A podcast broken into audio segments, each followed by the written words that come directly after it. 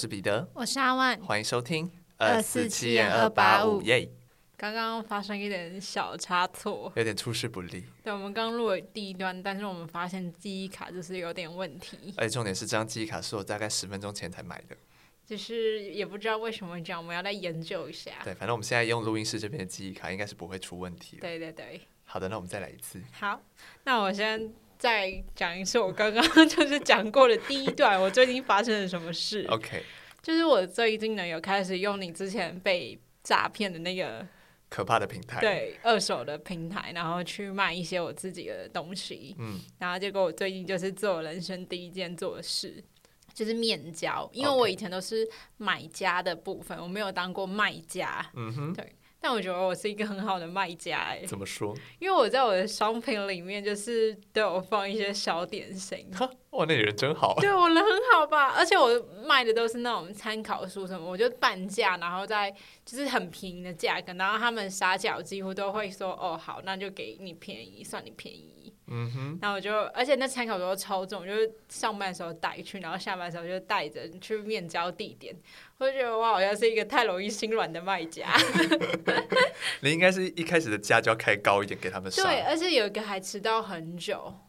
他我跟他约七点半，然后因为如果我再回家再出门就不顺路嘛，嗯、就有点麻烦，所以我就想说直接到那个地点去等他，结果他就晚到了，就塞车吧，他可能就晚到半小时。哇，很久哎，蛮久的。然后我就在那边等，就在那边闲晃，然后等那个买家这样子，嗯、我就觉得。哦天哪，面交好累，还是电到店好了。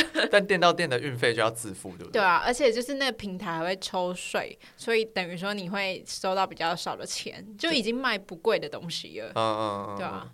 我我刊登啊、呃，因为我被诈骗嘛，被诈骗就是因为我刊登一些东西在上面。嗯、我刊登东西应该有可能三十件吧，到现在一件都没卖出去。为什么？你都卖什么？就是书。然后，可是我卖的都是那些什么小说类的这种，oh. 对。然后我也是，我也是半价到可能三折在卖。我也还有卖一些，就是以前买的一些装饰性的小废物，嗯。然后可能原本是什么一百块，我都卖五十块。那五十块还有人要跟我杀价成三十块，我就想说，好难过，怎么那么廉价？我都是卖参考书，然后参考书都很多人来问你，因为参考书感觉就是。那是一种必备的东西，然后又没有一定要买新的。对，而且我的这个都是没有写过，或者写过可能几页这样子，嗯、但它可能是一千题，我可能写了前面五十题这样子，然后我还把它擦一擦，然后我就我就我就，但是我很很详细标示，就是说哦，可能这五十题就是有痕迹，嗯，然后他们就是可以接受的话再买，嗯，我就讲，就觉得这个平台，而且他最近。因为我上架的东西已经太久了，嗯，然后他不确定我还有没有库存，他就每一天都寄信问我说：“你的这个商品还有库存吗？如果有的话，你要再更新它的状态。”我想说更新了也没用，因为也没人要买啊。对，而且我发觉就是那个平台，可能大家就是会想说要捡便宜之类的，所以你卖一个太高价的东西，其实是比较卖不掉的。因为我卖一些就是项链，就是卖比较贵。嗯然后就比较少人问，看的人很多，但是问的人很少。嗯嗯嗯，对。就不知道听众有没有其他像这种二手交易的平台可以推荐给我们？嗯，我我想要寻觅其他的平台试试，因为虾皮的那个抽的那个税太太多了。哦，那个、真的、哦。对，他的那个抽比较多钱，哦、所以我才会选择用这个平台。嗯对。但是讲讲了那么久，也不观众完全不知道是什么平台，因为我们又不是自入，就就算了。对。反正它就是一个红白标示的 icon，呀呀呀呀呀，然后上面蛮多诈骗型卖家买家，对，然后你只要打二手拍卖平台，就它就一定会跳出第一个吧。对，所以大家如果有这个以外的二手交易平台，你大家觉得比较安全有保障的，可以推荐给我。嗯但我已经刊登四样商品，我已经卖了三样哎。你真的是卖出率很高的卖家。而且我几乎是刊登一两天，然后我就我就卖出去了，就是都都卖掉了，就是立刻面交，然后结束这样。还是是我面交的地点写的离我家太近哦。可是我没有我没有在上面写面交哦，我都跟他们上面我都贴电脑点，然后大家都问我说可不可以面交，然后刚好他们都住中永和，就离我家很近。哦，对，就是刚好都很巧，而且我记得一天内就同时有两个人问我吧，然后参考书都卖掉了。那我是不是应该要改一下？因为我觉得我商品叙述也是叙述的很完整，就是我哪几页有问题，然后书有没有泛黄的这个迹象，我都连拍的我每一个细节都拍给他们看，还是因为太泛黄太严重了？可是我觉得是商品的问题吧，就是大家可能会先以可能这种使用价值高的，对对对对对对，好吧，算了，我因为我其实有在想，如果那边卖不掉，我就干脆直接拿去二手书店，嗯，就送就给他们就好了，这、嗯、就有点麻烦了。对啊，而且我最近也想要把一些鞋子拿去，可是我不知道鞋子这种东西是要怎么让它再利用，你懂吗？就是丢掉 就是丢掉吧。对啊，因为不是有那种可以捐什么鞋子给什么机构，可是好像他对于鞋子的要求好像也蛮高的，嗯、就不确定这件事情要怎么进行比较好。我本人最近也是要丢鞋子，因为我们真的鞋子太多。我妈叫她还扬言说，再买鞋就把我腿打断。但我想你还是会买。对，还是还是最近有买一双，所以鞋柜已经满了，所以要把鞋子丢掉。再让新的住户进来。然后上礼拜又丢了一袋衣服。哦，我最近也要丢衣服。对啊，就好多东西哦。然后状况比较好的，我就打算拿去卖。嗯。嗯对啊，就是不无小补，赚一点小钱也不错。对啊，以上就是最近面交的生意的。好，希望剩下那一样商品可以给我卖掉。也是参考书吗？是项链，是是。哦，就是比较难卖的。对对对，因为我比较高单价一点。OK，那我最近呢去参加了一个颁奖典礼，那是什么颁奖典礼呢？是军人节 的颁奖典礼。对，然后呃，其实我我去不是因为我要领奖或是干嘛，我去只是因为刚好。替代役他每个月都有那个，就是要例行回去做服役检查的一个活动，这样。然后他刚好选在军人节这一天，所以我们就是去充当观众。哦，他就是有一些就是那种呃需要充场面的那个。对对对对对，而且我跟你讲最好笑的是什么？因为我们去那是一个大礼堂，然后我们坐的位置其实我们人没有那么多，所以我们原本是就是。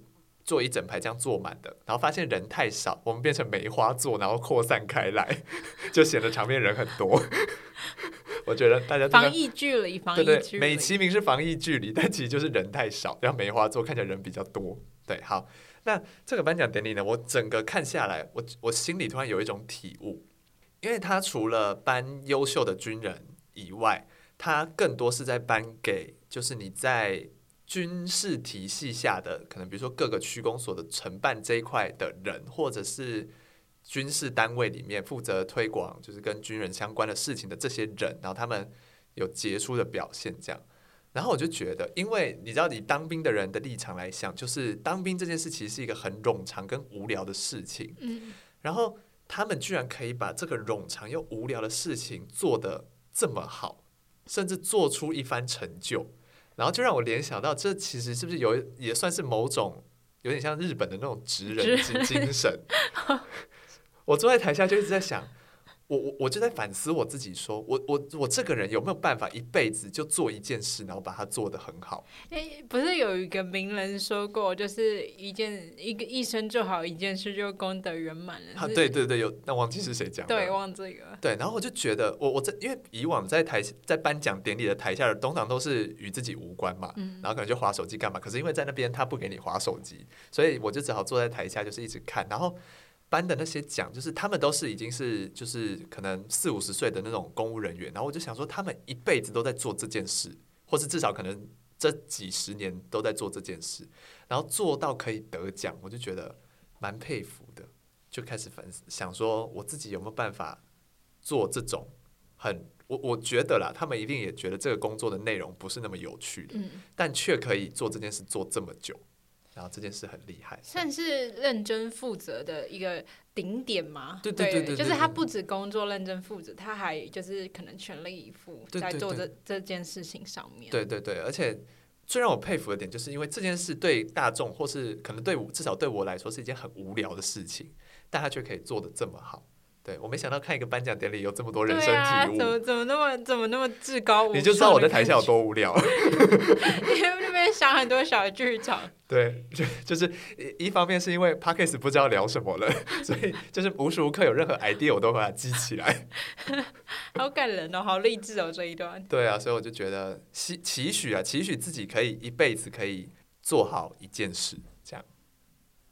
突然好想哭哦！对啊，对啊，好悲伤。因为目前的自己还是一事无成。好吧，我觉得我们在做节目上面可能有，就是有做到大概百分之可能六十吧。对对对对对。剩下的四十会继续努力。会继续努力的。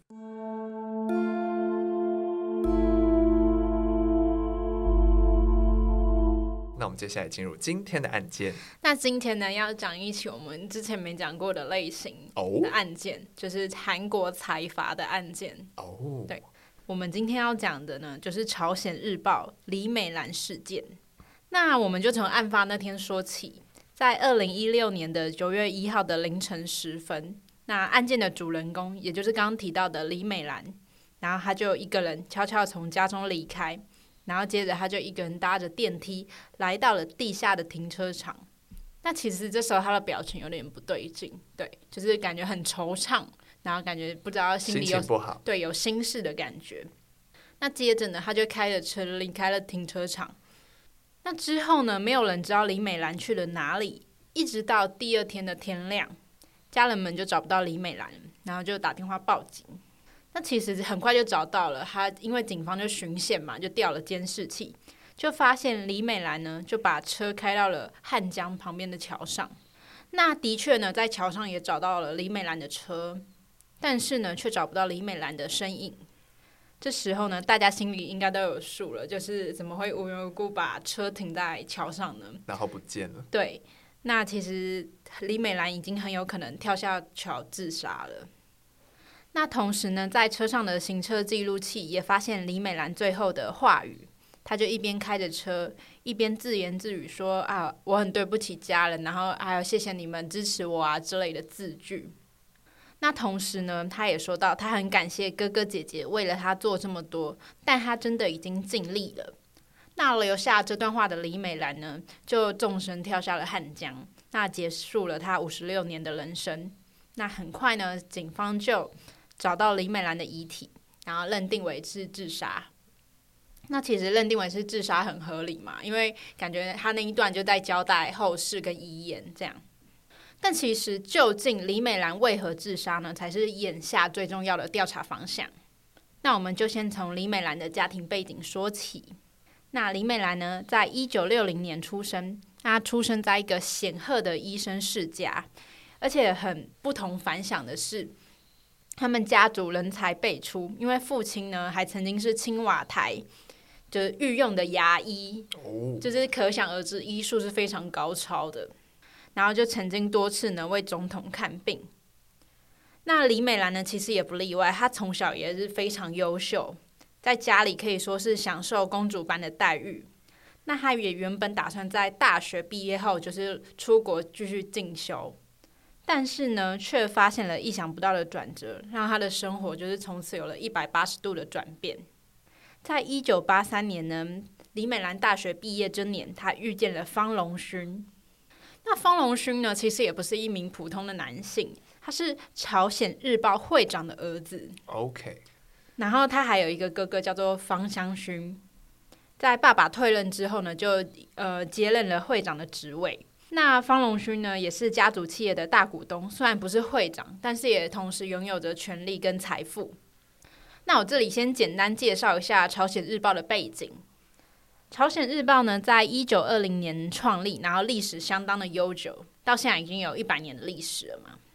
然后也与东亚日报跟中央日报并称为韩国三大报纸。那每日的发行量其实达到两百三十万份，非常的大量。那除了报纸之外呢，家族也有投资电视台、饭店等领域，而且就是坐拥许多财富以及权势，在韩国财阀中其实是有不同凡响的地位的。那当年呢，方龙勋就是被李美兰的外貌给深深的吸引了，就觉得哦，这女孩子很有气质，然后家庭背景也不错。那两人呢，很快就陷入了热恋。那出身财阀的方龙勋就遇上了呃医生世家的李美兰，这段恋情听起来就是非常的门当户对，对，而且非常就是注定是不一般的恋情。同时呢，李美兰其实也为这段感情就是牺牲了自己出国留学的机会，在最美好的二十多岁呢，就是嫁给了方龙勋。同时呢，她也成为了豪门夫人，两个人的婚姻也受到了世人的关注。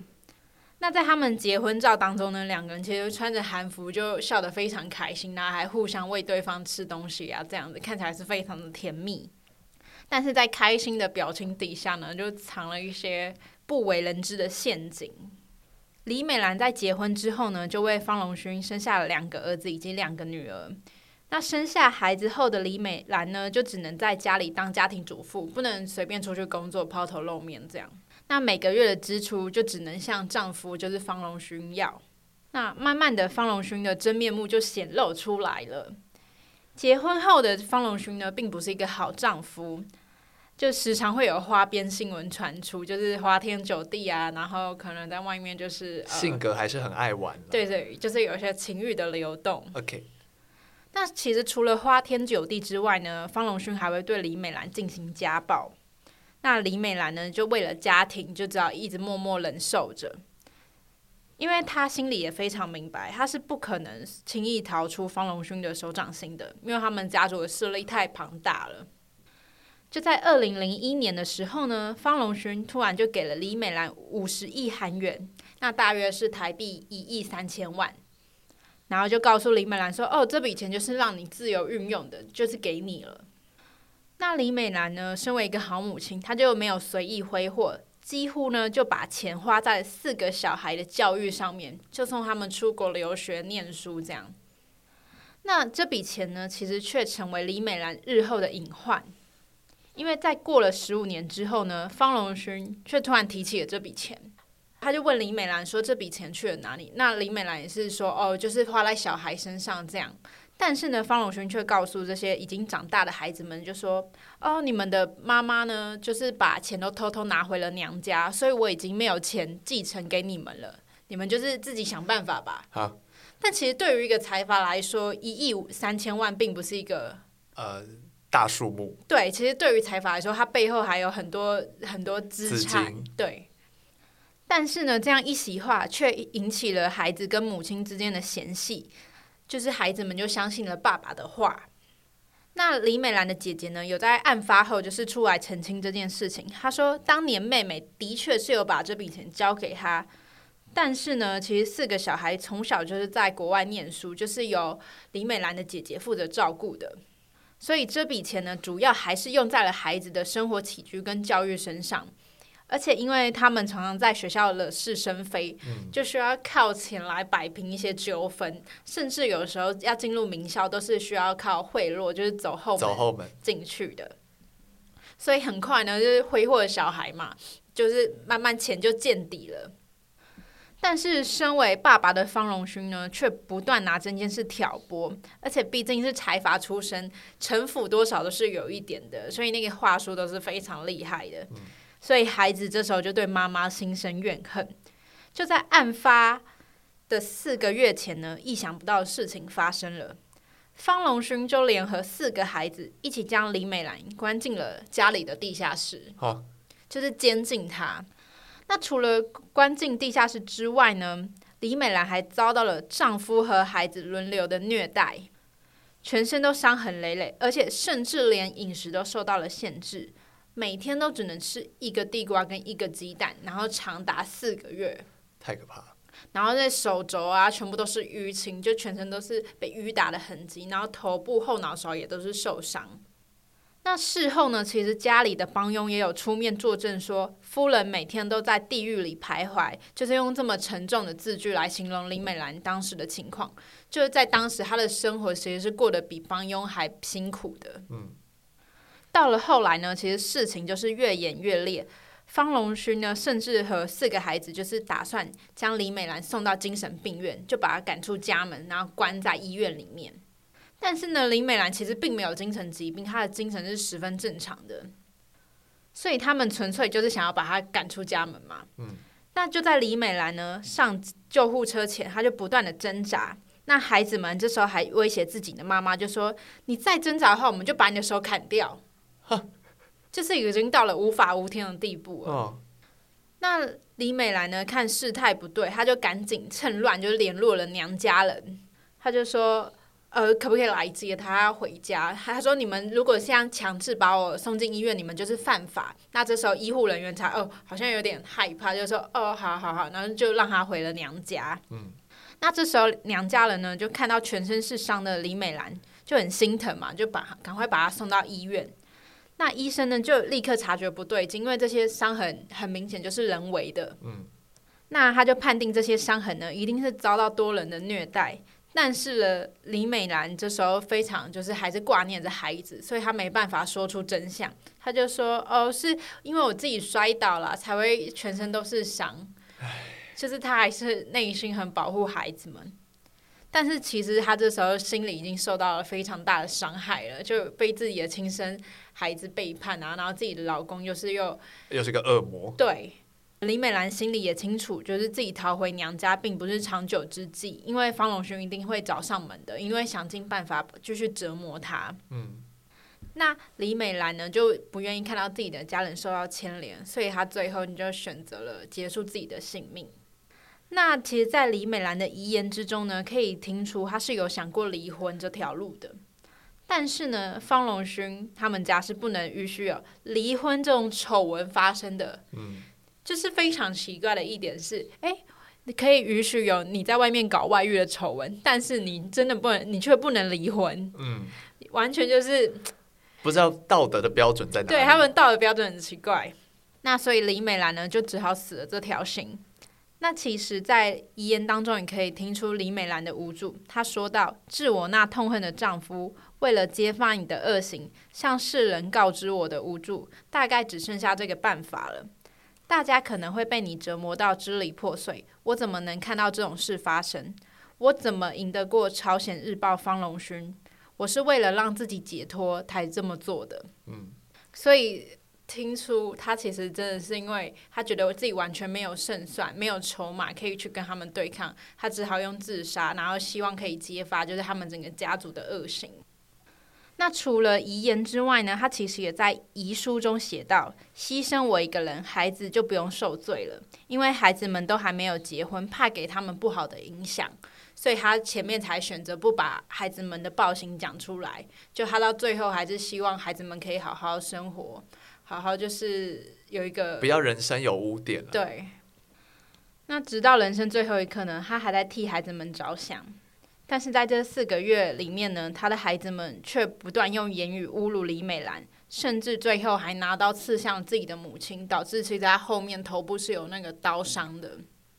而就在李美兰过世之后呢，遗体在两天内就遭到了火化，甚至娘家人连李美兰被葬在哪里都不知道，连她的骨灰都没有看到，就连她生前的医疗记录都被。就是洗掉，就变成一片空白，然后他完全没有就医的记录。一个生活了五十多岁的人，怎么会没有医疗的记录？嗯，可想而知，一定是有人在背后就是动手脚。那这些呢，其实都让李美兰的家人就是痛苦万分，最后才忍不住向媒体公开了方家人的恶行恶状。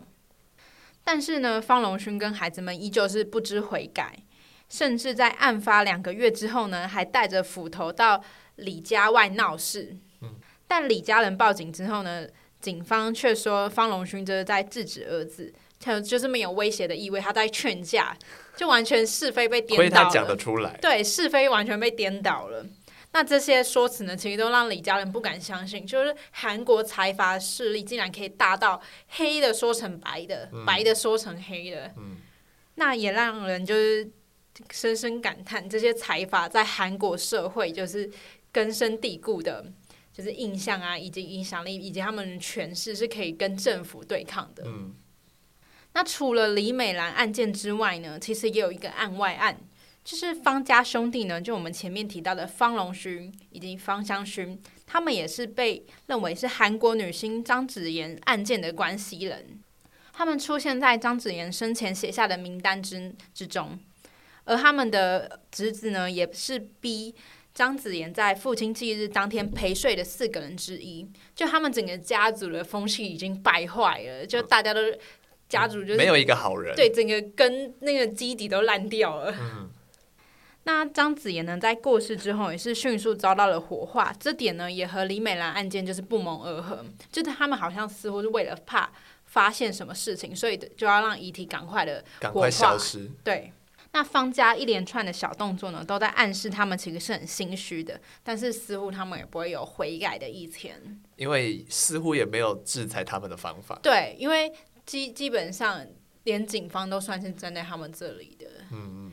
那其实这整个案件呢，就是在讲韩国财阀下的悲剧。好像蛮常听到这种案件的。对，那其实我们呃，我之前有看到三星的那个豪门夫人，她是有净身出户的，她有离婚成功的。